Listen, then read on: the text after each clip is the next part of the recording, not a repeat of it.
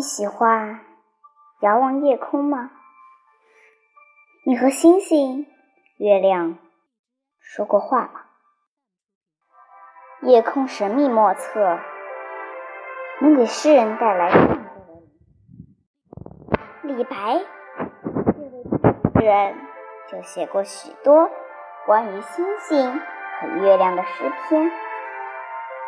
一天，李白住在山中的寺庙里，发现寺院后有一座很高的藏经楼，他便登了上去。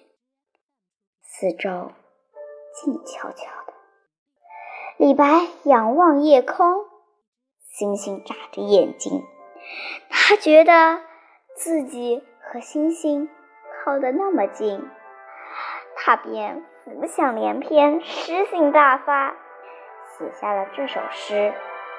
不过，诗中的夜空可不是只有星星。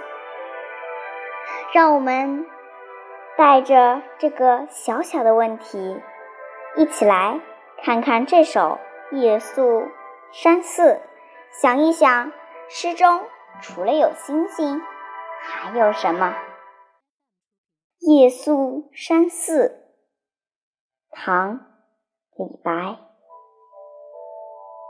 危楼高百尺，手可摘星辰。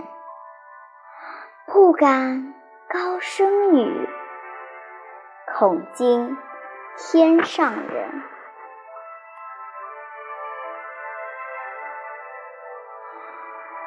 耸立在山上的寺庙可真高啊！站在高楼上，好像一伸手就可以摘下天上的星星。我不敢大声说话，生怕惊动天上的星人。